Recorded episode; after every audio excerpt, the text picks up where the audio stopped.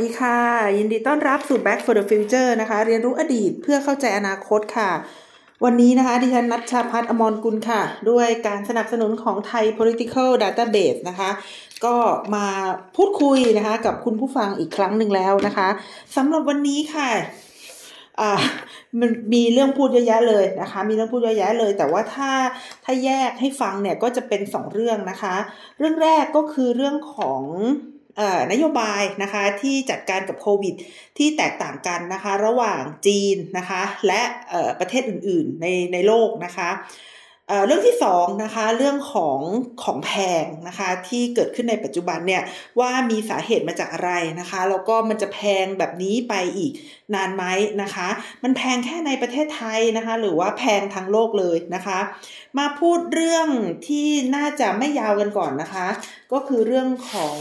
อนโยบายนะคะของจีนในการจัดการโควิดเนี่ย ที่มันต่างกับประเทศอื่นๆนะคะ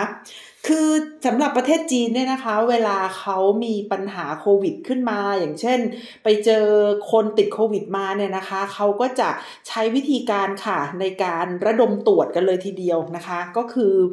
อคนที่อยู่ใกล้ชิดนะคะ คนที่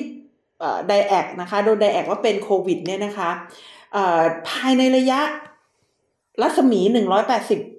ไม่ใช่หนึ่งร้อยแปดสิบสี่แปดร้อยเมตรนะคะ ต้องเข้ามาตรวจหมดเลยนะคะ คือคือถ้าเกิดจับพลัดจับพลูว่าคนในที่ทำงานเดียวกันเนี่ยเป็นโควิดขึ้นมานะคะ คนทั้งตึกนะคะก็ต้องก็ต้องลงมาตรวจกันให้หมดเลยนะคะ หรือว่าคนที่อยู่แถวๆนั้นนะคะ ก็ต้องมาตรวจให้หมดนะคะก็ก็เป็นสิ่งที่ทำให้จีนเนี่ยนะคะ เขาสามารถที่จะ แก้ไขนะคะ พยายามที่จะไม่ให้คนจีนนะคะ ติดโควิดกันได้อย่างมากมายเลยนะคะเเราเรียกนโยบายแบบนี้นะคะของจีนนะคะว่า zero covid policy นะคะ zero covid policy ก็คือว่าถ้าเจอคนเป็นโควิดขึ้นมานะคะ ก็ต้องระดมตรวจอย่างที่ได้ว่ากันไปนะคะ แล้วก็คือประเทศจีนเนี่ยเขาจะมีการเก็บ Data นะคะของคนที่ไปไหนมาไหนต่างๆเนี่ยเพราะฉะนั้นเขาก็จะทราบนะคะว่าคนไปไหนมาไหนบ้างนะคะ ในช่วงแรก ๆที่มีโควิดเนี่ยนะคะประเทศหลาย ๆ ประเทศในโลกนะคะเขาก็ใช้แอปพลิเคชันเหมือนกันนะคะเออหรือว่าเราเนี่ยเวลาไปที่ไหนเราก็ต้องสแกนใช่ไหมคะหรือว่าต้องออบันทึกข้อมูลนะคะ ว่าไปที่ห้างนั้นห้างนี้นะคะ ไปที่สถานที่ที่เป็นสถานที่ เอ่อ public นะคะสถานที่ที่ที่ที่คนไปสถานที่ทั่วไปเนี่ยนะคะ ซึ่งเอ่อสำหรับในหลาย ๆ ประเทศนะคะคือคือคนเขาไม่ยอมนะคะเขาไม่ยอมที่จะให้มาตรวจว่าเราไปไหนบ้างนะคะ ก็เลยทำให้การติดตามนะคะ การเป็นโควิดเนี่ยมันมันไม่ประสบความสำเร็จนักนะคะ แต่ของจีนค่ะอืมคือคือประเทศจีนนะคะเขาปกครองโดยคอมมิวนิสต์นะคะ เพราะฉะนั้น เขาก็เลยฝึกให้คนของเขาเนี่ยนะคะถูกติดตามจากรัฐบาลได้เสมอนะคะแล้วเขาก็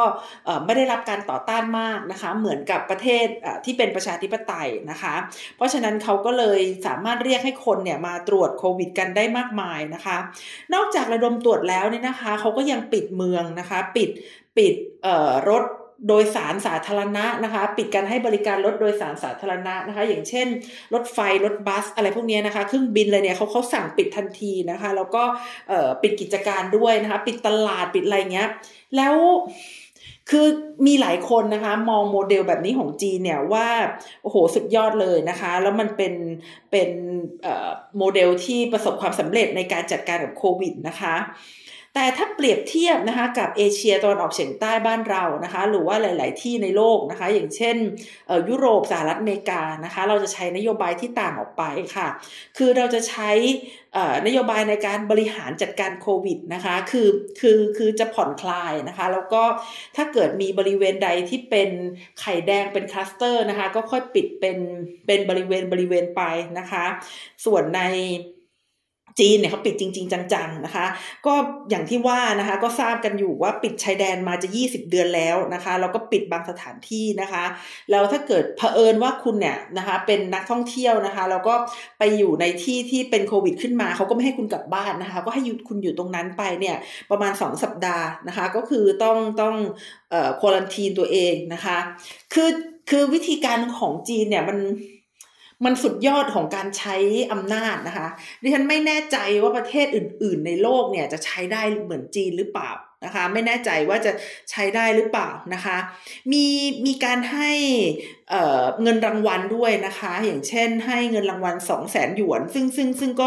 เยอะเลยทีเดียวนะคะ ให้กับ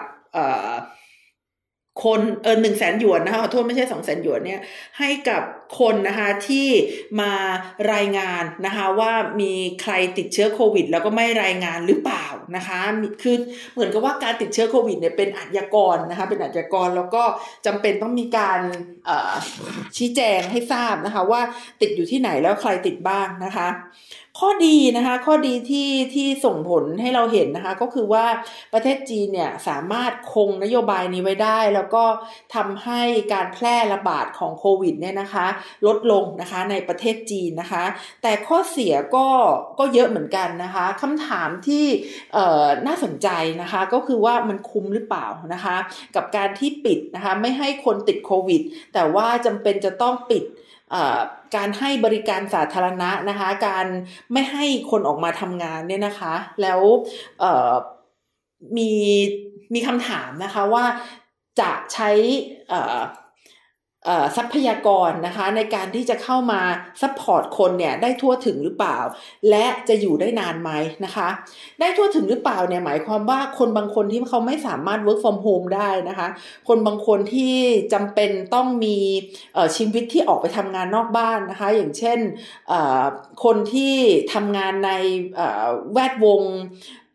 เกี่ยวกับความการรักษาความปลอดภัยนะคะ การรักษาความสะอาดนะคะ แล้วก็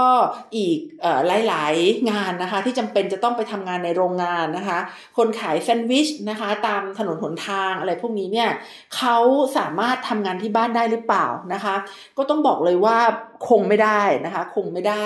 แม้แต่ในประเทศสหรัฐอเมริกาเองนะคะ ซึ่งเป็นประเทศที่พัฒนาแล้วนะคะ ก็ยังมีคนนะคะที่ไม่สามารถออกไปทำงานนอกบ้านได้นะคะ แล้วพวกเขาเหล่านั้นค่ะ ก็ต้องตกเป็นผู้ที่ได้รับผลกระทบนะคะจากนโยบาย work from home นะคะ เพราะฉะนั้นการที่ประเทศจีนเนี่ยเขาปิดประเทศแบบนี้เนี่ยคำถามก็คือว่า เขามีทรัพยากรนะคะ เพียงพอหรือไม่นะคะ ที่จะ support การหยุดชะงักนะคะของการดำเนินกิจการทางเศรษฐกิจ นะคะภายในประเทศนะคะหลาย ๆ คนบอกว่าโอ้เศรษฐกิจของจีนเนี่ยเขาใหญ่จะตายนะคะเขามี 1,400 ล้านคน เขาไม่จำเป็นจะต้องไปนำนักท่องเที่ยวมา หรือไม่จำเป็นจะต้องให้คนอื่นมาซื้อของนะคะเขาก็สามารถที่จะอออยู่รอดได้ด้วยตัวเองนะคะคำถามคือคือว่าจริงหรือนะคะแน่ใจหรือนะคะ เพราะว่าที่ผ่านมานะคะในรอบ 30 ปีที่ประเทศจีนเนี่ยพัฒนาเศรษฐกิจเป็นต้นมานะคะ ก็ต้องบอกว่าเศรษฐกิจของจีนเนี่ยเขาพัฒนาได้นะคะมาจากโลกาภิวัตน์นะคะ มาจากการที่ต่างประเทศเนี่ยนะคะเข้ามาลงทุนนะคะ โดยเฉพาะอย่างยิ่งเนี่ยที่ดิฉันได้บอกไปนะคะว่าตั้งแต่ยุควิกฤตน้ำมันแพงนะคะในยุค 1970 เป็นต้นมาเนี่ยได้ทำให้ประเทศตะวันตกนี่นะคะเขานำโรงงานที่ต้องใช้พลังงาน แล้วก็ต้องใช้แรงงานสูงนะคะ เข้ามาในประเทศจีนแล้วก็ซื้อสินค้าออกไปนะคะคำถามคืออถ้าเกิดมีระยะเวลาให้จีนเตรียมเตรียมเพียงพอเนี่ยอีกสัก 20 ปีหรือ 30 ปี แล้วให้จีนพึ่งพาตัวเองเนี่ยด้วยจำนวนประชากรในประเทศเนี่ยก็อาจจะเป็นไปได้นะคะ แต่ว่าวันนี้ภายในวันนี้ช่วงระยะเวลาข้ามคืนเนี่ยคำถามก็คือว่าแน่ใจหรือนะคะว่า จีนเนี่ยสามารถอยู่ได้ด้วยตัวเองนะคะคำถามที่สองนะคะก็คือว่ามันได้ใช้ความกดดันนะคะ อย่างมากมายต่อเจ้าหน้าที่ของรัฐนะคะ ในการที่จะกดจำนวนผู้ติดเชื้อนะคะ แล้วก็ความพยายามที่จะไม่ให้มีปัญหานะคะ ในการเพิ่มจำนวนของผู้ติดโควิดเนี่ย คำถามก็คือว่ามันจะมีการคอร์รัปชันหรือไม่นะคะ และถ้ามีการคอร์รัปชันเนี่ยมันจะแก้ไขอย่างไรนะคะ ปัญหาต่างๆมันจะถูกฉุดไปอยู่ใต้พรมหรือไม่นะคะ อย่างไรก็ดีค่ะ ประเทศจีนนะคะเขาก็ใช้นโยบายนี้เนี่ยนะคะคือคือไม่ใช่เฉพาะเป็นนโยบายที่ตัวเองเนี่ยประสบความสำเร็จแล้วก็เป็นตัวอย่างให้กับโลก เป็นเป็นไชน่าโมเดลนะคะ ในการที่บอกว่าโอ้ถ้าใช้แบบเนี้ยใช้แนวทางแบบอำนาจนิยมนะคะ ก็จะสามารถแก้ไขปัญหาโควิดได้นะคะ ไม่ไม่ใช่เอาไปอวดโลกเท่านั้นนะคะ จีนก็ใช้เรื่องนี้อวดกับประชาชนนะคะ ภายในประเทศตัวเองด้วยนะคะ คือประเทศจีนอะเขาบอกว่าเพราะรักเพราะห่วงเพราะห่วงนะถึงได้ล็อกดาวน์คุณไว้นะคะ แล้วก็ไปตราหน้านะคะ ประเทศอื่น ๆ ที่เปิดประเทศนะคะ โดยเฉพาะตะวันตกเนี่ยแล้วก็ไปตราหน้าว่าเห็นแก่เงินนะคะ โดยไม่เห็นแก่ความสำคัญนะคะของการมีชีวิตนะคะ ซึ่งเอ่อมันก็เป็นการสร้างค่านิยมนะคะ สร้างคุณค่านะคะของระบอบนะคะของจีนนะคะที่เป็นอยู่นะคะ มากกว่า ประชาธิปไตยนะคะ ที่เขาบอกว่าใครจะทำอะไรยังไงก็ย่อมได้นะคะ แต่คำถามนะคะที่อยากจะมาเสนอนะคะ ให้กับพี่น้องนะคะ ช่วยกันคิดก็คือว่า เราต้องถามใจตัวเองนะคะว่าเราเราเราโอเคนะคะกับโมเดลของจีนหรือไม่นะคะ เราโอเคไหมนะคะกับการที่เราจะต้องถูกปิดนะคะอยู่แต่ในบ้านอยู่แต่ในคอนโดนะคะออกไปไหนไม่ได้นะคะเราเราเราทนได้หรือไม่นะคะกับกิจการที่เราสร้างขึ้นมากับมือนะคะ เราก็จะต้องล้มล้มละลายล่มสลายไปนะคะ เราทนได้หรือไม่กับการที่เรามีชีวิตอยู่ต่อไปนะคะ แต่ว่าเราเนี่ยไม่สามารถที่จะเอ่อ มีเงินมีทองทำงานอะไรได้นะคะ สิ่งเหล่านี้ก็คงก็คงคงต้องถามตัวเองจริง ๆนะคะว่าแน่ใจหรือนะคะว่าจะเอาโมเดลของจีนเข้ามาได้นะคะ ในขณะที่ประเทศอื่นๆนะคะในเอเชียนะคะส่วนใหญ่เนี่ยทั้งโลกเลยก็ว่าได้ไม่ไม่ใช่เฉพาะเอเชียนะคะไม่ได้ใช้นโยบายซีโร่โควิดแบบจีนนะคะ แต่ว่าพยายามใช้วิธีการก็คือ management นะคะ living with the covid นะคะ โดยเฉพาะอย่างยิ่งเนี่ย ประเทศเอเชียนะคะ พยายามที่จะเปิดประเทศให้กับการท่องเที่ยวนะคะ เมื่อวันที่สิบสามนะคะสิบสามตุลาใช่ไหมเจ็ดแปดเก้าสิบสิบ น่าจะวันที่สิบเอ็ดขอโทษค่ะ วันที่สิบเอ็ดนะคะ ตุลาคมเนี่ยที่นายกรัฐมนตรีนะคะพลเอกประยุทธ์นะคะ บอกว่าเปิดประเทศหนึ่งพฤศจิกายนเนี่ยนะคะ ไม่ได้เป็นสิ่งที่ท่านนายกเนี่ยนะคะ พูดมาโดยที่เอ่อไม่ได้คิดคำนวณอะไรนะคะ แต่ดิฉันเนี่ยเข้าใจว่ามันเป็นเอ่อสิ่งที่ สุดๆไปแล้วอะค่ะคือคือคือคือมันต้องเปิดแล้วนะคะ เพราะว่าประเทศเนี่ยไม่สามารถที่จะอยู่ได้นะคะ โดยปราศจากนักท่องเที่ยว หรือปราศจากธุรกิจระหว่างประเทศได้อีกต่อไปแล้วนะคะ คือยังไงก็ต้องเปิด แต่คำถามก็คือว่าพร้อมแค่ไหนนะคะ พร้อมแค่ไหนที่ผ่านมาที่พยายามกักวัคซีนนะคะไม่ให้ใช้วัคซีนที่หลากหลายนะคะ แล้วก็ความพยายามที่หลายๆอย่างที่ที่ ที่ทำไปนะคะสูตรไข้สูตรอะไรต่างๆ เหล่านี้เนี่ยถามว่าแล้วแน่ใจหรือนะคะกับการเปิดประเทศนะคะ ซึ่งโพเนี่ยหลาย ๆสำนักก็ได้บอกว่าคนไทยบอกว่าอยากเปิดแต่ก็ยังไม่แน่ใจนะคะ ว่าเปิดแล้วจะอยู่ ยังไงนะคะ คือคือนอกจากเอเชียพลเอกประยุทธ์ลี่เนี่ยแล้วนะคะประเทศต่างๆในเอเชียนะคะต่างก็เปิดประเทศนะคะ เช่นเดียวกันนะคะ อย่างเช่นประเทศอินเดีย จริง ๆ ประเทศอินเดียพูดก่อนเรานะคะ ประเทศอินเดียเนี่ยเขาพูดก่อนเราอีกนะคะอยู่สองสาวันเนี่ยนะคะว่าให้ให้ให้เปิดประเทศในวันที่ 15 พฤศจิกายนนะคะนักท่องเที่ยวทั่วโลกเลยนะคะ สามารถเข้ามาในอินเดียได้นะคะ แล้วสิงคโปร์นะคะ สิงคโปร์ก็ขยายนะคะคะเพิ่มให้แต่คือแต่ก่อนเนี้ยสิงคโปร์เนี่ยเขาให้เข้าประเทศได้ถ้าเกิดมาจากเยอรมนีกับบรูไนนะคะ โดยไม่ต้องกักตัวนะคะ แต่ว่าตอนหลังเนี้ยสิงคโปร์ก็ก็ได้บอกว่าเออโอเคนะคะ ประเทศเพิ่มเพิ่มจำนวนประเทศมากขึ้นนะคะส่วนเกาะต่างๆนะคะในอินโดนีเซียนะคะอย่างเช่นบาหลีนะคะออบอกว่าจะเปิด 14 ตุลานะคะฟิจิบอกว่าจะเปิดในเดือน จะเปิดในเดือนธันวานะคะก็คือบอกว่าให้นักท่องเที่ยวเนี่ยมาเที่ยวฟิจินะคะได้ในช่วงคริสต์มาสนะคะในมาเลเซียนะคะก็บอกว่าจะเปิดประเทศในต้นเดือนธันวาคมนะคะและแม้แต่ในประเทศมาเลเซียเออขอโทษค่ะ แม้แต่ในประเทศออสเตรเลียนะคะซึ่งประเทศออสเตรเลียเนี่ยก็เป็นประเทศหนึ่งนะคะที่ใช้นโยบายเคยใช้นโยบายนะคะ zero โควิดเหมือนกันนะคะออสเตรเลียกับนิวซีแลนด์เนี่ยเขาเป็นประเทศที่โอ้โหค่อนข้างที่จะปิดนะคะปิดประเทศแล้วก็ล็อกดาวน์อย่างเข้มข้นมาก ๆ เลยทีเดียวนะคะ แต่ณวันนี้เนี่ยออสเตรเลียก็มาบอกว่าจะต้องเปิดโอกาสให้กับนักท่องเที่ยวเข้ามาได้อีกครั้งนะคะสำหรับในซิดนีย์แล้วก็นิวเซาท์เวลแล้วนะคะ ก็สิ่งนี้นะคะก็ทำให้เห็นว่านะคะ ต้องต้องให้การท่องเที่ยวกลับมานะคะ ต้องให้โรงแรมเนี่ยต้องต้องเปิดให้ได้นะคะ นักท่องเที่ยวจะต้องมากินมาใช้นะคะ ต้องให้คนมีงานทำนะคะ เพราะว่ายิ่งรอต่อไปนะคะ โครงสร้างเศรษฐกิจก็จะยิ่งพังนะคะ แล้วมันก็จะอยู่ในช่วงของวันหยุดยาวนะคะ ก็คือในช่วงเดือนธันวาคมนะคะ หลาย ๆ ประเทศก็มองว่าอยากจะให้นะคะนักท่องเที่ยวเข้ามานะคะ แต่แม้ว่าจะอยากให้มาอย่างไรนะคะ ประเทศต่างๆ ก็ยอมอมรับนะคะ ว่าก็ไม่แน่ใจนะคะว่าว่าจะพร้อมหรือเปล่านะคะคือคือไม่เปิดมันก็ไม่ได้นะคะ เพราะว่าหลาย ๆ ประเทศเนี่ยเขาก็พึ่งพาเศรษฐกิจนะคะจากการท่องเที่ยวนะคะ อย่างฟิจินะคะ ฟิจิเนี่ยครึ่งหนึ่งนะคะของ GDP เลยมาจากการท่องเที่ยว อย่างประเทศไทยของเรานะคะ ก็หนึ่งในห้าเลยนี่นะคะที่มา จากการท่องเที่ยวนะคะของอินเดียเนี่ยหกเปอร์เซ็นต์นะคะ ส่วนสิงคโปร์เนี่ยแม้ว่าการท่องเที่ยวเนี่ยจะไม่ได้เป็นธุรกิจหลักของประเทศนะคะ แต่ว่า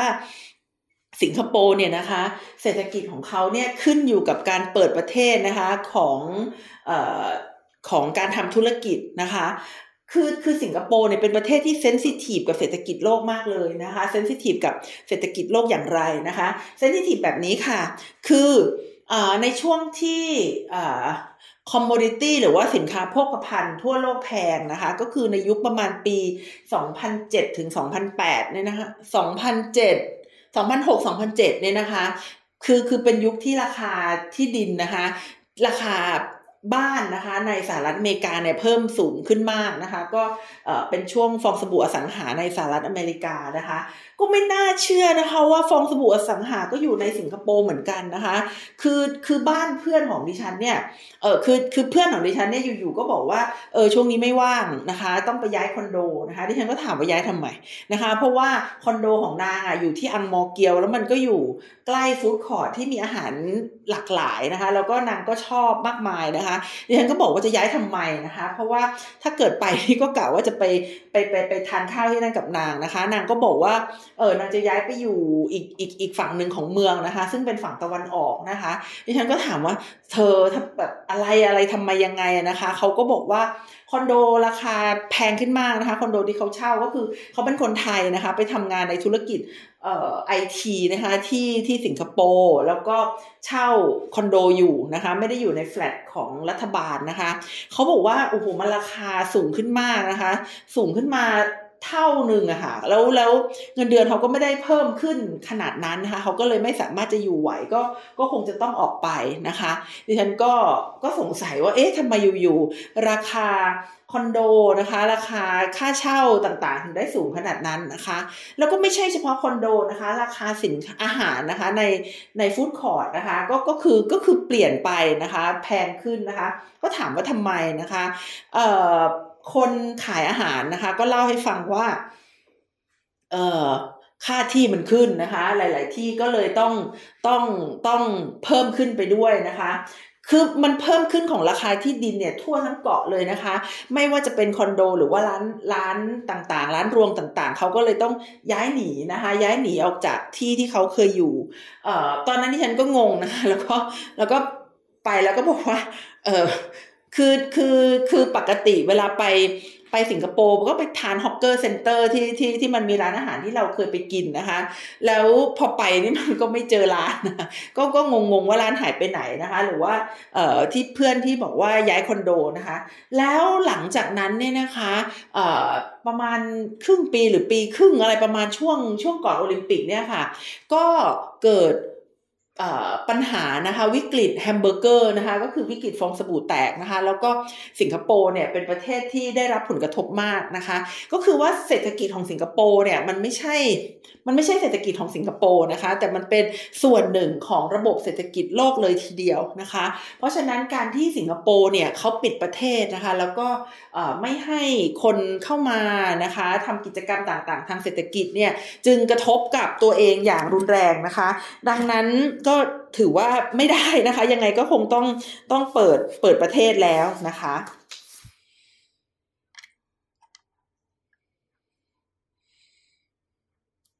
อ่าเรื่องที่สองนะคะที่จะมาคุยกันนะคะ ก็คือเรื่องของของแพงนะคะจริงของแพงฉันก็ตามมาสามสัปดาห์แล้วอย่างที่ได้เล่านะคะ ว่ามันเกิดอะไรขึ้นนะคะ แล้วสัปดาห์ที่ผ่านมาเนี่ยก็ได้เล่าเรื่อง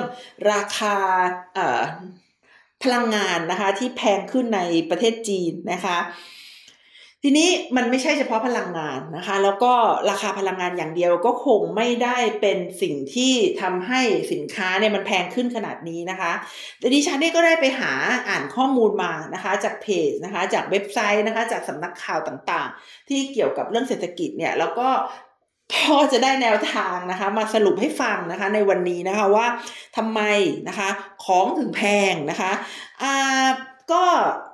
ปัจจัยนะคะแรกแรกเลยเดี๋ยวก็คือหนีไม่พ้นนะคะมาจากโควิดนะคะก็คือช่วงแรกเนี่ยนะคะคนเนี่ยไม่ค่อยกล้าใช้จ่ายกันนะคะในยุคนั้นเนี่ยก็เกิดสภาวะเงินหดนะคะเงินเนี่ยหายไปจากตลาดนะคะตอนนั้นเนี่ยดิฉันก็ฟังกูรูทางด้านเศรษฐกิจนะคะแล้วก็สงสัยว่าทำไมเงินถึงได้ออกไปจากตลาดกันมากมายนะคะ กูรูทางเศรษฐกิจก็ได้เล่าว่าจริง ๆ แล้วเงินในตลาดเนี่ยมันเป็นเงินที่ที่ที่ที่ไม่ใช่ตัวเงินจริงนะคะ แต่ว่ามันเป็นเงินที่อยู่ในกระดาษนะคะ มันเป็นเงินที่อยู่ใน speculation หรือว่าการคาดการณ์นะคะอ่ามันเป็นเงินที่อ่าคนเนี่ยเอาไปลงทุนนะคะ แล้วก็ บอกว่าภายในปีนี้ปีนั้นเนี่ยตัวเองเนี่ยจะได้ผลตอบแทนจากการลงทุนเข้ามาเท่าไหร่นะคะ แล้วปรากฏว่าอยู่ๆนะคะ กิจกรรมทางเศรษฐกิจของโลกเนี่ยมันหยุดชะงักตึ้งตึ้งอยู่ๆก็แบบหยุดลงเลยนะคะ มันก็เลยทำให้เนี่ยสภาพคล่องนะคะของทั้งโลกเนี่ยเกิดเกิดปัญหานะคะ สภาพคล่องของทั้งโลกเกิดปัญหานะคะ ยกตัวอย่างยกตัวอย่างให้ฟังนะคะ อันนี้เป็นความเข้าใจของดิฉันเองนะคะ ก็คือว่าสมมุติว่าดิฉันเนี่ยเอาเงินไปฝากธนาคารไว้นะคะเอ่อสิบล้านนะคะเอาเงินไปฝากธนาคารไว้สิบล้านเนี่ยแล้วธนาคารเนี่ยนะคะ ก็เอาเงินสิบล้านของดิฉันเนี่ยไปปล่อยกู้นะคะ ไปปล่อยกู้แล้วก็มีคนนึงเนี่ยมากู้เงินไปนะคะ กู้เงินไป แล้วพอเขากู้เงินไปเนี่ยเขาก็จะกู้เงินไปสร้างหอพักอสมมติว่าเป็นหอพักนะคะ เขาก็กู้เงินไป 10 ล้านแล้วแหละนะคะ แล้วก็นำไปซื้อของต่างๆนะคะ ที่จะมาสร้างเป็นหอพักทีนี้อยู่ๆมีโควิดนะคะ สมมุติว่าธุรกิจของดิฉันเนี่ยต้องปิด กิจการนะคะ ไม่รู้ว่าจะกี่เดือนแหละ แต่ว่าอ่าสองเดือนไปแล้วก็ยังเปิดไม่ได้นะคะ ดิฉันก็เลยต้องไปถอนเงินนะคะ จากธนาคารออกมานะคะ เพื่อที่จะมาใช้จ่ายนะคะ เป็นค่าค่าค่าจ้างค่าแรงให้กับลูกน้องนะคะ ค่าเช่าที่นะคะ ค่าแอร์ค่าต่างๆ นานาที่ที่จะต้องดำเนินต่อไปนะคะ แม้ว่าไม่มีธุรกิจเกิดขึ้นเนี่ยดิฉันก็ไปถอนเงินมา 5 ล้านนะคะ ธนาคารก็ต้องจัดให้ดิฉัน 5 ล้านนะคะ แล้วก็ก็คือว่าแต่ว่าถามว่าธนาคารเนี่ยเขาจะไปเอามาจากคนที่กู้เงินไปแล้วนะคะ แล้วก็จะเอาไปเอาไป เอาไปสร้างหอพักนะคะ ได้ได้เลยไหมนะคะคำตอบก็คือไม่ได้นะคะ ธนาคารเนี่ยเขาก็จะต้องมีเงินนะคะ อยู่ในอยู่ในบัญชีก็คือธนาคารแห่งประเทศไทยเนี่ยเขาก็จะกำหนดไว้ คือธนาคารชาติทุกแห่งในโลกนะคะก็จะกำหนดไว้นะคะ ว่าให้ธนาคารแต่ละธนาคารเนี่ยมีเงินเงินทุนสำรองที่เป็นเอ่อเงินที่เผื่อไว้ให้คนมาถอนเนี่ยนะคะ เท่าไหร่ ทีนี้มันเท่าไหร่มันก็ไม่พอนะคะ เท่าไหร่มันก็ไม่พอ เพราะว่าอยู่ๆธุรกิจหลาย ๆ ธุรกิจนะคะ ก็ต้องการถอนเงินนะคะที่เอามาฝากไว้นะคะพร้อมๆกันนะคะแล้วก็ไม่ใช่เฉพาะฝากไว้นะคะธุรกิจบางธุรกิจเนี่ยเกิดไม่สามารถที่จะส่งเงินนะคะ สมมุติว่าเป็นธุรกิจหอพักนั้นก็แล้วกันนะคะ ปรากฏว่า สร้างไม่ได้เสร็จตามกำหนดนะคะ แล้วก็ไม่สามารถที่จะคืนเงินให้กับธนาคารได้นะคะ สิ่งที่มันเป็นคอขวดต่างๆ เหล่านี้ในระบบเศรษฐกิจโลกนะคะ มันมันเกิดขึ้นหลายจุดนะคะ มันเกิดขึ้นมากมายจนกระทั่งทำให้เงินสดเนี่ยขาดแคลนไปทั่วโลกนะคะ ซึ่งในตอนนั้นเนี่ยกูรูทางเศรษฐกิจที่ที่ฉันฟังเนี่ยนะคะเขาบอกว่าต้องระมัดระวังในการใช้จ่ายและมีเงินเท่าไหร่นะคะ ก็จะต้องเก็บไว้กับตัวให้มากที่สุด แต่ตอนนั้นเนี่ยไม่มีใครบอกเลยนะคะว่ามันจะเกิดอินฟลชันมันจะเกิดเงินเฟ้อจำนวนมโหฬารขนาดนี้นะคะ แล้วดิฉันก็เลิกฟังรายการข่าวไปแล้วนะคะ เพราะว่า เออฟังแล้วก็อย่างว่านะคะ คือคือคือคือบางคนก็บางคนก็วิเคราะห์ดีนะคะ บางคนก็ เออ คือคือเหมือนกับใช้ conspiracy theory มากเกินไปนะคะ ก็ก็ต้องเลือกฟังนะคะ หลักๆก็คือฟังจากหลายสื่อนะคะ น่าจะดีที่สุดนะคะ ไม่ไม่ไม่จำเป็นจะต้องมาฟังสื่อเดียวนะคะ อย่างสื่อของไทย political database ก็เป็นอีกสื่อหนึ่งนะคะ ที่พยายามนะคะ รวบรวมองค์ความรู้จากหลาย ๆ ที่นะคะ แล้วก็พยายามที่จะเชื่อมโยงนะคะ ความสัมพันธ์ที่มันเกิดขึ้นนะคะ เอามากลับคืนนะคะว่าอตอนนั้นเนี่ยนะคะ ประมาณปีที่ผ่านมาเนี่ยกูรู้ทั้งหลายทั่วโลกบอกว่าเอ้ยเราต้องเก็บเงินนะคะ เราเราเราเราเราคงจะประสบกับสภาวะนะคะ ไม่มีเงินนะคะต่อต่อไปอย่างนี้นะคะอีกนานนะคะ แต่ว่านะคะรัฐบาลเนี่ยนะคะก็ก้าวไปอีกขั้นหนึ่งนะคะ ก็คือว่าไม่ใช่เฉพาะประเทศไทยที่มีการแจกเงินนะคะ ทั่วโลกเลยนะคะ มีการแจกเงินนะคะ โดยการแจกไปที่ประชาชนนะคะ เป็นการกระตุ้นดีมานนะคะทำให้ความต้องการนะคะสินค้าต่างๆเนี่ยนะคะ เพิ่มมากขึ้นนะคะ เราก็เลยเห็นนะคะว่าในตอนนี้นะคะโลจิสติกทั่วโลกเนี่ยก็มีปัญหานะคะก็คือมีจำนวนคนนะคะหรือว่ามีจำนวนเรือนะคะหรือว่ามีสิ่งต่างๆเนี่ยนะคะไม่พอที่จะอำนวยความสะดวกนะคะให้กับการขนส่งสินค้านะคะและที่สำคัญนะคะเกิดปัญหาสินค้าราคาสูงนะคะของแพงมากเลยทีเดียวนะคะ รัฐบาลทั่วโลกเนี่ยนะคะเขาได้ปั๊มเงินลงมานะคะ ให้กับระบบเศรษฐกิจนะคะ เพราะว่ากลัวว่าคนจะไม่มีเงินเนี่ยนะคะ ในปัจจุบันเนี่ยถึง 10.4 ล้านล้านเหรียญดอลลาร์สหรัฐนะคะ เพื่อที่จะกระตุ้นเศรษฐกิจนะคะ ซึ่งเงินส่วนใหญ่เดี๋ยก็จะนำเข้าบัญชีนะคะของคนเนี่ยค่ะโดยตรงนะคะก็คือมันไปที่ดีมานไซด์นะคะ มันไปที่ความต้องการซื้อนะคะ ผลนะคะในระยะสั้นก็คือทำให้ความต้องการสินค้านะคะ พุ่งสูงขึ้นนะคะมากกว่าปกตินะคะ แล้วก็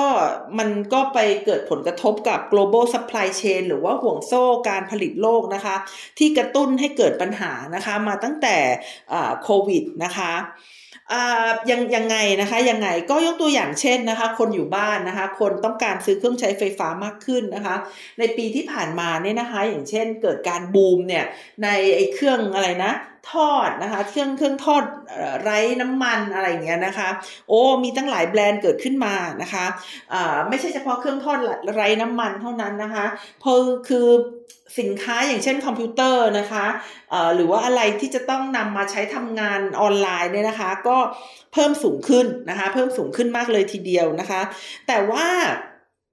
การผลิตชิปนะคะ การผลิตอุปกรณ์ต่างๆ ที่จะนำมาสร้างเป็นเครื่องใช้ไฟฟ้าเนี่ยมันเกิดปัญหานะคะ อย่างเช่นโรงงานต่างๆ ไม่สามารถเปิดได้นะคะ แม้ว่าจะทำ bubble and seal นะคะ แล้วก็แรงงานต่างด้าวเนี่ยนะคะ ก็ไม่สามารถข้ามพรมแดนนะคะ ไปไปทำงานได้นะคะสิ่งนี้นะคะมันได้รวมนะคะกับ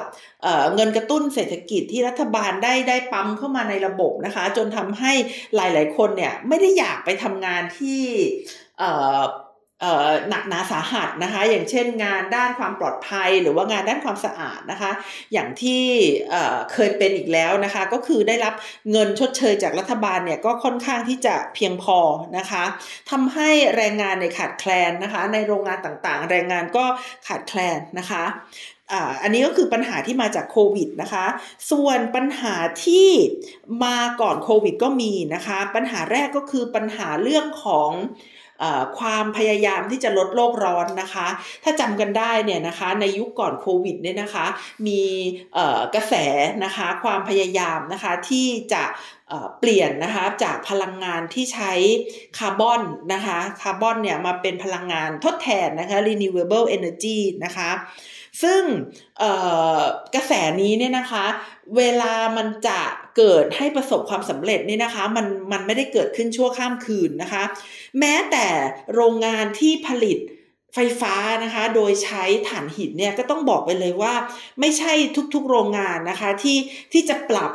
ที่จะปรับ แม้กระทั่งประเภทของถ่านหินได้นะคะ คือถ่านหินมันมีหลายประเภทใช่ไหมคะ โรงงานที่ผลิตไฟฟ้าก็เป็นโรงงานที่ถูกออกแบบมาเพื่อให้ใช้ถ่านหินบางประเภทนะคะ ไม่ใช่ว่าเเคยใช้ถ่านหินแบบนี้นะคะ แล้วพอไม่สามารถซื้อถ่านหินแบบนี้ได้ แล้วจะไปใช้ถ่านหินแบบอื่นมานะคะ บางทีมันก็ใช้ไม่ได้นะคะ โรงงานบางโรงงานก็ถูก ออกแบบมาให้ใช้กับฐานหินบางประเภทที่ผลิตในบางประเทศเท่านั้นนะคะ เพราะฉะนั้นยิ่งการสวิตช์จากพลังงานที่มาจากคาร์บอนนะคะ ไปสู่ renewable energy หรือพลังงานทดแทนเนี่ย ก็ยิ่งยากแล้วก็ต้องใช้ระยะเวลามากนะคะ เอ่อประเทศต่างๆในโลกนะคะ อย่างเช่นยุโรปและอังกฤษนะคะ ปกติก็ประสบกับปัญหา แก๊สธรรมชาติขาดแคลนอยู่แล้วนะคะทำให้นะคะในปัจจุบันเนี่ยราคาก๊าซธรรมชาตินะคะเพิ่มขึ้นนะคะไปมากกว่า 60%นะคะ ตอนนี้ก็มีปัญหาอยู่นะคะ โดยเฉพาะอย่างยิ่งมีปัญหากับรัสเซียนะคะ ซึ่งเป็นเจ้าของบ่อแก๊สธรรมชาติเยอะมากนะคะ แม้แต่ประเทศจีนเองนะคะ ก็มีปัญหาการขาดแคลนพลังงานนะคะ คือโลกเราเนี่ยก่อนโควิดเนี่ยมีความพยายามนะคะ ที่จะให้โรงงานต่างๆนะคะ พยายามใช้แรงงานพลังงานสะอาดนะคะ แต่ว่า incentive นะคะ จากรัฐบาลแล้วก็ในเรื่องของเทคโนโลยีนะคะ ก็ยังไม่ทันอยู่ดีนะคะปัญหาที่สองค่ะ นอกจากเรื่องของปัญหาการเปลี่ยนแหล่งพลังงานแล้วนะคะ ก็ยังเป็นปัญหาในเรื่องของการเมืองนะคะ ก็คือปัญหาลัทธิปกป้องนะคะ protectionism นะคะ ปัญหาการเมืองนะคะ ปัญหาปัญหาลัทธิปกป้องนะคะ หรือว่า protectionism นะคะ คือแต่ก่อนนี้เนี่ยเวลาเราเรียนวิชาเศรษฐศาสตร์การเมืองระหว่างประเทศเนี่ยนะคะ เราก็จะเรียนว่าเศรษฐกิจนะคะ ในการตัดสินใจทางเศรษฐกิจนะคะ จะขึ้นอยู่กับประสิทธิภาพนะคะ หรือว่าความได้เปรียบจากการผลิตนะคะ แต่ในปัจจุบันเนี่ยนะคะ กระแสชาตินิยมเนี่ยนะคะ ในหลาย ๆ ประเทศเนี่ยมันทำให้การคิดโดยหลักเหตุและผลเรื่องของต้นทุนเรื่องของหลักประสิทธิภาพนะคะ มันถูกลดความสำคัญลงนะคะ คนนะคะมาให้ความสำคัญกับประเด็นปัญหาเรื่องของชาตินิยมนะคะ ปัญหาแรงงานนะคะ ปัญหามาตรฐานแรงงานนะคะ ปัญหามาตรฐานในการรักษาสิ่งแวดล้อมนะคะ แล้วก็ปัญหาความสัมพันธ์ระหว่างประเทศนะคะ หรือว่าปัญหาภูมิรัฐศาสตร์นะคะ คือด้วยปัญหาต่างๆเหล่านี้นะคะ มันก็เลยทำให้การตัดสินใจทางเศรษฐกิจเนี่ย มันไม่ได้เป็นการตัดสินใจที่ขึ้นอยู่กับฐานของ ประสิทธิภาพนะคะของเศรษฐกิจอีกต่อไปแล้วนะคะ ในการตัดสินใจจะซื้อจะหาจะใช้จะเลือกอะไรเนี่ยนะคะของของผู้กำหนดนโยบายหรือว่าของคนธรรมดาที่จะซื้อสินค้าชนิดใดชนิดหนึ่งเนี่ยมันมีประเด็นอื่น ๆ เข้ามาเกี่ยวข้องนะคะ มันมีประเด็นอื่นเข้ามาเกี่ยวข้องเช่น เราต้องพิจารณานะคะว่าแบรนด์นี้เนี่ยเป็นแบรนด์ที่รักษาสิ่งแวดล้อมไหมนะคะ สินค้าชนิดนี้เนี่ยได้มาจากการละเมิดสิทธิ นะคะ มนุษยชนหรือเปล่านะคะ สิ่งต่างๆ เหล่านี้เนี่ยมันก็เลยเข้ามาเป็นส่วนหนึ่งนะคะของการตัดสินใจนะคะ ไม่เช่นนั้นนะคะโจไบเดนเนี่ยก็คงไม่นะคะยืนยันนะคะที่จะใช้นโยบายเดิมของทรัมป์นะคะที่ขึ้นทาริฟกับจีนนะคะถึงร้อยละสิบเก้านะคะคือคือคือก่อนหน้านี้มีการพูดคุยกันว่าถ้าโจไบเดนขึ้นมาเนี่ยจะลดทาริฟหรือเปล่านะคะ ปรากฏว่านัก วิเคราะห์นะคะต่างๆ ทั้งหลายในโลกนี้บอกว่าไม่ลดนะคะ ไม่ลดก็เป็นไปตามนั้นนะคะว่าไม่ลดจริง ๆนะคะ โจไบเดนก็ยังคงทาริฟนะคะที่มีไว้กับจีนนะคะถึงร้อยละ 19 นะคะ ยกเว้นว่าจะขอยกเว้นได้จากเฟดเออรัลแต่ก็ค่อนข้างที่จะยากอยู่นะคะ ส่วนประเทศ อุตสาหกรรมชั้นนำในโลกหลาย ๆ ประเทศนะคะ ก็มีปัญหานะคะ อย่างเช่นอังกฤษเนี่ยซึ่งถอยตัวเองนะคะออกมาจากสหภาพยุโรปเนี่ยก็ประสบปัญหาการขาดแคลนพลังงานมากมายเลยทีเดียวนะคะ มีคนยิงกันตายจากการแซงคิวของการเติมน้ำมันด้วยนะคะ การต่อคิวน้ำมันที่ยาวมาก ๆ เลยนะคะการที่ไม่มีปัญไม่ไม่ไม่มีแรงงานที่จะขับรถขนส่งนะคะ เพราะว่าแรงงานเนี่ยไม่สามารถข้ามชายแดนมาได้นะคะ ส่วนชายแดนเอ่อส่วนอินเดียเนี่ยนะคะก็มีปัญหาถ่านหินนะคะ เพราะว่ามีความพยายามนะคะ ในการตัดการนำเข้าถ่านหินจากต่างประเทศนะคะ ก็คือเป็นความพยายามที่จะไม่ไม่ไม่พึ่งพานะคะ แหล่งพลังงานจากโลกนะคะ ก็ด้วยเรื่องของปัญหาชาตินิยมนั่นเองนะคะ จากปัญหานะคะในเรื่องของเอ่อ ลัทธิปกป้องเนี่ยนะคะ ก็ได้ทำให้การลงทุนเพื่อการค้าข้ามชายแดนเนี่ยลดลงมามากนะคะ แล้วมันก็ไม่ได้พึ่งลดนะคะ มันลดมาตั้งแต่ปี 2015 แล้วนะคะ ก็ตั้งแต่ปี 2015จนกระทั่งถึงปี2019เนี่ยนะคะ ลัทธิปกป้องเนี่ยมันก็ค่อยๆค่อยๆ สร้างตัวเองขึ้นมานะคะ แล้วพอมีโควิด -19 เนี่ยมันก็คือการปิดพรมแดนแบบแบบแบบกายภาพกันเลยทีเดียวนะคะ ก็เลยทำให้สิ่งที่เป็นมาก่อนหน้านี้เนี่ยนะคะ ยิ่งเห็นผลนะคะมากกว่าเดิมค่ะ ช่วงนี้ถ้าย้อนเวลากลับไปนะคะ ถ้าเปรียบเทียบเนี่ยมันก็เหมือนกับเรานะคะ ได้ย้อนกลับไปในยุค 1970 นะคะ ซึ่งหลาย ๆ คนเกิดทันหลาย ๆ คนเกิดไม่ทันนะคะ แต่มาฟังกันนะคะว่ามันเป็นอย่างไรนะคะ ในยุค 1970 เนี่ยเป็นยุคของความผันผวนของเศรษฐกิจทั่วโลกเลยนะคะ คืออยู่ๆเนี่ยมีการเพิ่มขึ้นของราคาน้ำมันนะคะ อย่างกระทันหันสองครั้งนะคะ ในปี 1973 แล้วก็ 1976 นะคะ การเพิ่มขึ้นอย่างฉับพลันในครั้งนั้นเนี่ยนะคะ ไม่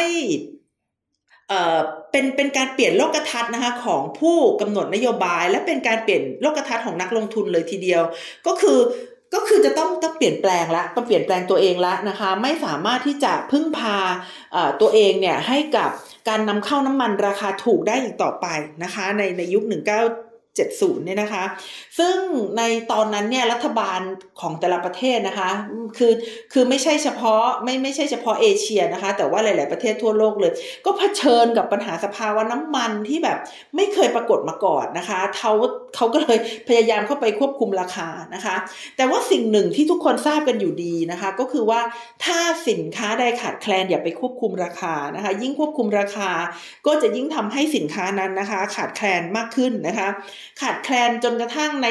ในหลาย ๆ ประเทศนะคะ มีนโยบายให้คนหันมาปลูกผักทานเองด้วยนะคะ แต่ว่าใน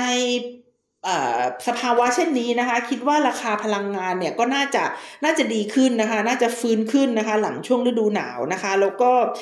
เราก็น่าจะมีวัคซีนมากขึ้นนะคะ แล้วก็อาจจะมียารักษาด้วยนะคะ ซึ่งน่าจะทำให้ความตึงเครียดนะคะในการผลิตนะคะ ในเรื่องของ supply side เนี่ยลดลงนะคะ และคนเนี่ยก็น่าจะซื้อของน้อยลงนะคะ คือแรงกดดันจาก demand side ที่จะ พยายามมาซื้อของเนี่ยก็น่าจะลดน้อยลงไปด้วยนะคะ เพราะเงินกระตุ้นต่างๆนะคะ ก็น่าจะลดลงในปีหน้านะคะ ปีหน้าเนี่ยเงินกระตุ้นพวกพวกอะไรนะคนละครึ่งนะคะของประเทศไทยนะคะ หรือว่าเช็คต่างๆ ที่รัฐบาลของแต่ละประเทศเนี่ยเขาให้กับคนเนี่ยก็น่าจะลดไปด้วยนะคะ แล้วก็มีแนวโน้มที่หลาย ๆ ประเทศเนี่ยจะเพิ่มดอกเอ่อเพิ่มเพิ่มภาษีด้วยนะคะ แต่ นะคะปัญหาหลักๆที่อยู่นะคะแล้วก็ทำให้เกิดความขาดแคลนนะคะ ในเศรษฐกิจแล้วก็ทำให้เกิดปัญหาเงินเฟ้อนะคะ ก็ก็ยังคงอยู่นะคะ ก็คืออย่างที่ได้บอกนะคะ ก็คือเรื่องปัญหาโลกร้อนนะคะ การเปลี่ยนแปลงการใช้พลังงานนะคะ แล้วก็ลัทธิปกป้องเนี่ยนะคะสองตัวนี้ก็ยังคงอยู่นะคะ กว่าจะแก้ไขนะคะ ก็คงจะอีกนานนะคะ พวกพลังงานไฮโดรเจนเนี่ยกว่าจะใช้ได้ก็คงอีกนานนะคะ พูดถึงพลังงานไฮโดรเจน คือพักหลังๆนี่ลูกที่ฉันมาเล่าเรื่องพลังงานไฮโดรเจนมากมายเลยนะคะ ก็ก็น่าจะเป็นเพราะเป็นกระแสโลกนะคะ คือคือเขาน่าจะไปฟังไปอ่านไปอะไรเกี่ยวกับพลังงานไฮโดรเจนมาเยอะพอสมควรนะคะทำให้เขาเนี่ยพยายามที่จะคุยให้เราฟัง แล้วก็ฝากความหวังไว้ที่พลังงานไฮโดรเจนนะคะ แต่แต่มันก็ไม่ได้น่าจะเกิดภายในระยะเวลาชั่วข้ามคืนนะคะมันมันก็ต้องใช้ระยะเวลานะคะ ก็ทำให้จะต้องมีการวางแผนอย่างระมัดระวังนะคะ ในการแก้ปัญหาพลังงานนะคะ แล้วก็การที่รัฐบาลเนี่ยไปทุ่มเทนะคะให้กับปัญหาโควิดนะคะ ก็ได้ทำให้เรื่องของการเปลี่ยนนะคะจากพลังงานคาร์บอนไปเป็นพลังงานที่ ทดแทนได้นี่นะคะ ก็น่าจะมีปัญหาอยู่บ้างนะคะในในในช่วงหนึ่งนะคะ แต่ก็ ความขาดแคลนเนี่ยนะคะเอ่อยิ่งทำให้เกิดลัทธิปกป้องนะคะ แล้วก็รัฐบาลเข้ามาแทรกแซงนะคะเอ่อก็อาจจะมีการคิดว่านะคะรัฐบาลเนี่ยเป็นตัวการของความขาดแคลนนะคะ จริง ๆ รัฐบาลไม่ใช่เป็นตัวการของความขาดแคลนนะคะ แต่ว่ารัฐบาลไม่ได้บริหารให้ดีพอนะคะสำหรับทุกๆประเทศเลยนะคะ จนกระทั่งทำให้เกิดความขาดแคลนนะคะ ซึ่ง เราก็ต้องระวังนะคะว่าเวลาฟังข่าวอ่านข่าวเนี่ยอย่าไปมองในแง่มุมว่าปัญหาเกิดมาจากเรื่องของออชาวต่างชาตินะคะหรือว่าปัญหาสินค้านำเข้าอะไรอย่างเงี้ยนะคะ เพราะว่ามันจะทำให้สู่การเข้าใจผิดนะคะ แล้วก็ความพยายามในการลดนะคะการ ติดต่อกับต่างประเทศนะคะพูดง่าย ๆ ก็คือยิ่งทำให้ลัทธิปกป้องนะคะ ยิ่งยิ่งยิ่งยิ่งแย่ขึ้นไปใหญ่นะคะ รัฐบาลหรือว่า ผู้นักกิจกรรมต่าง ๆ อาจจะบอกว่าเอ้ยการการขาดแคลนพลังงานแรงงานดีแล้วนะคะ จะทำไปจะนำไปสู่การขึ้นค่าแรงนะคะ ไม่ต้องเอาแรงงานต่างด้าวเข้ามาหลอกนะคะเขาจะได้ไม่ต้องมาแย่งงานเรานะคะ ค่าแรงเราจะได้เพิ่มสูงขึ้นนะคะ แล้วก็อาจจะทำให้เกิดการเพิ่มประสิทธิภาพในการผลิตได้นะคะ ซึ่งถ้าไปคิดแบบนี้นะคะ สถานการณ์มันก็จะยิ่งแย่ลงนะคะ เพราะว่าจากประสบการณ์ในยุค 70 นะคะที่ที่เกิดปัญหาน้ำมันที่เล่าไปให้ฟังตอนเอเมื่อสักครู่นี้นะคะ ก็สอนให้เราเรียนรู้นะคะว่าความขาดแคลนนะคะ ในตอนนั้นก็คือความขาดแคลนพลังงาน แล้วก็ปัญหาเเงินเฟ้อเนี่ยนะคะ จะนำไปสู่ลัทธิทางเศรษฐกิจใหม่นะคะ ตอนนั้นก็คือลัทธิ neoliberalism นะคะ ที่เกิดมาจากภาวะขาดแคลนนั่นเองนะคะมันทำให้ รัฐบาลนะคะ ลดการให้สวัสดิการกับประชาชนนะคะนำไปสู่ลัทธิที่เปิดเสรีทางเศรษฐกิจนะคะ แล้วก็ให้เอกชนเนี่ยเข้ามามีอำนาจนะคะ เหนือรัฐนะคะ ซึ่งก็ได้ทำให้เกิดปัญหาความยากจนนะคะ แล้วก็ความเหลื่อมล้ำนะคะ ในหลาย ๆ บริเวณของโลกนะคะ เราเราเราเราต้องระมัดระวังนะคะ เราต้องระมัดระวังว่าการแก้ไขปัญหาของรัฐบาลเนี่ยนะคะ มันจะนำไปสู่ปัญหาอื่นหรือเปล่านะคะ และนะคะที่สำคัญที่สุดนะคะ เรื่องของการเเลิกหรือว่าลดนะคะการใช้พลังงานทดแทนเนี่ยนะคะ เพราะว่าอาจจะมีคนบอกว่าเออ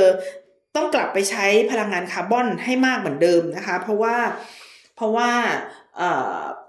พลังงานทดแทนเนี่ยยังไงมันก็มาแทนพลังงานคาร์บอนไม่ได้นะคะ ตรงนั้นมันก็ถูกบางส่วนนะคะ ก็คือแต่ว่าไม่ถูกทั้งหมดนะคะเเราก็ยังคงรอเทคโนโลยีนะคะ ที่จะมีประสิทธิภาพ แต่ถ้าวันนี้เราไม่เปลี่ยนนะคะ เราก็เราก็ต้องเอเดินหน้านะคะไปสู่การสูญพันธุ์นะคะที่ที่เร็วยิ่งขึ้นนะคะ ถ้าเราไม่ ชะลอนะคะการใช้พลังงานคาร์บอนนะคะแล้วก็การระดมใช้ทรัพยากรของโลกนะคะโดยไม่คิดหน้าคิดหลังนะคะ ค่ะสำหรับวันนี้นะคะดิฉันนัชชาพัฒน์อมรกุลค่ะ ก็มาพร้อมกับเนื้อหาเต็มเปี่ยมนะคะ จะต่างกับสัปดาห์ที่ผ่านมาที่ไม่รู้จะพูดอะไรจริง ๆ เลยนะคะะวันนี้นะคะก็ต้องขอลาคุณผู้ฟังไปก่อนนะคะ สวัสดีค่ะ